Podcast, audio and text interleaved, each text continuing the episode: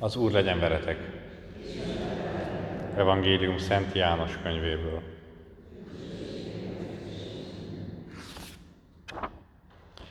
Az utolsó vacsorán Jézus az égre emelte szemét, és így imádkozott. Szent Atyám, nem csak tanítványaimért könyörgök, hanem azokért is, akiket a szavukra hinni fognak, akik a szavukra hinni fognak bennem. Egyek legyenek minnyájan, amint Te, Atyám, bennem vagy, és én Te benned, úgy legyenek ők is mi bennünk, és úgy elhiggye a világ, hogy Te küldtél engem. Megosztottam velük a dicsőséget, amelyet nekem adtál, hogy egyek legyenek, amint mi egyek vagyunk. Én ő bennük, Te én bennem, hogy így ők is teljesen egyek legyenek, és megtudja a világ, hogy Te küldtél engem, és szereted őket, amint engem szerettél. Atyám, azt akarom, hogy akiket nekem adtál, ott legyenek velem, ahol én vagyok, és lássák dicsőségemet, amelyet nekem adtál, mivel már a világ teremtése előtt szerettél. Én igaz, Atyám, a világ nem ismert meg, de én ismerlek, és ők is megismerték, hogy Te küldtél engem. Megismertettem velük nevedet, és ezután is megismertetem, hogy a szeretet, amelyel engem szeretsz, bennük legyen, és én is ő bennük legyek. Ezek az evangélium igéi.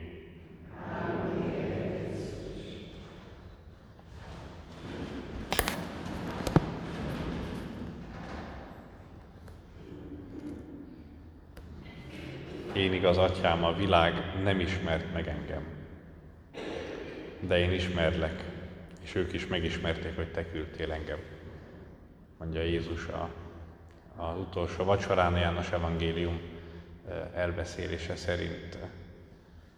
Itt is ebben a részletben, és ugye ez egy hosszú beszéd, ebben a részletben is felmerül ez a, ez a kérdés, vagy ez a, igen, ez a botrány, ami már a János evangéliumnak a prológusában és az első soraiban is. Jelen volt, hogy a világ az nem fogadta be azt, aki, akit az Isten küldött. Az övéi közé, de az övé nem fogadták be. És most a utolsó vacsorán Jézus imádkozik, és azokért imádkozik, akiket majd, akik majd az ő nevében mennek el ebbe a világba, a sötétségbe, a, aki nem fogadja be őt, aki, aki magát Jézus nem fogadja el, és oda küldi ezeket a tanítványokat, akik, akik pedig nem az égből jöttek, akik csak követei Jézusnak, akik csak tanúságot tudnak tenni róla, és semmi mást. Ők nem az Istennek a fiai, ők csak az Isten fiának a tanítványai.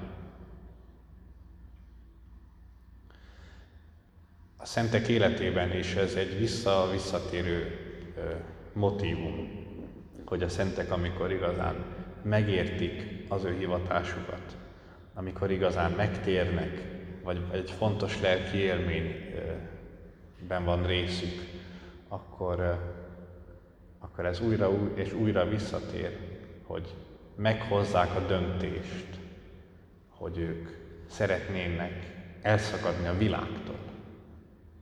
Szeretnék, szeretnének elvonulni a világból, mint ahogy néhányan aztán meg is tették, akik remete hivatást választottak maguknak.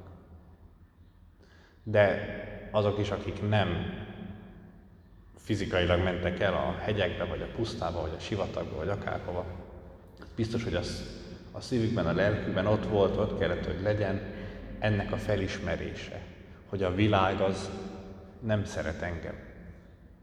Hogy a világ az nem szereti az Istent.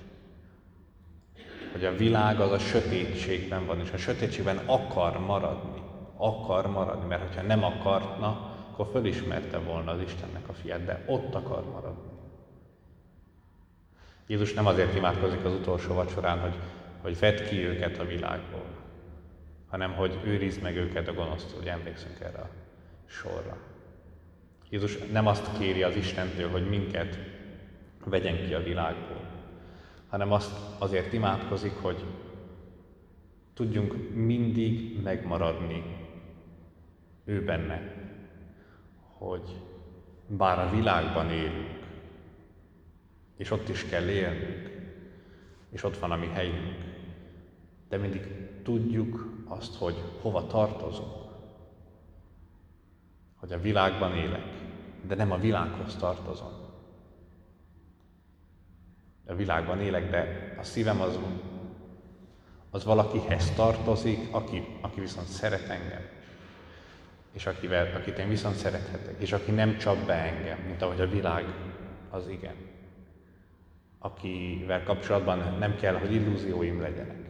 Mert a világgal kapcsolatban hány, és hány illúziónk van és volt, és talán már sok elveszett, és milyen jó, hogy elveszett. És, és a maga valóságában kezdjük el egyre inkább látni a valóságot, hogyha megengedjük magunknak. És egyre inkább ismerjük fel, hogy a világ az milyen. És milyen jó, hogy ott van nekünk Jézus, aki, aki viszont hív magához, aki kéri, hogy maradjunk vele. Aki kéri, hogy, aki engedi, hogy legyünk vele, és aki nem akar elhagyni bennünk. Imádkozunk Néri Szent Fülephöz az ő közbejárásáért, hogy bennünk is szülessen meg ez a döntés, hogy a hivatásunkat megtalálva elsősorban persze úgy értve, hogy keresztény hivatásunkat megtalálva világossá váljon számunkra, hogy kihez akarunk tartozni.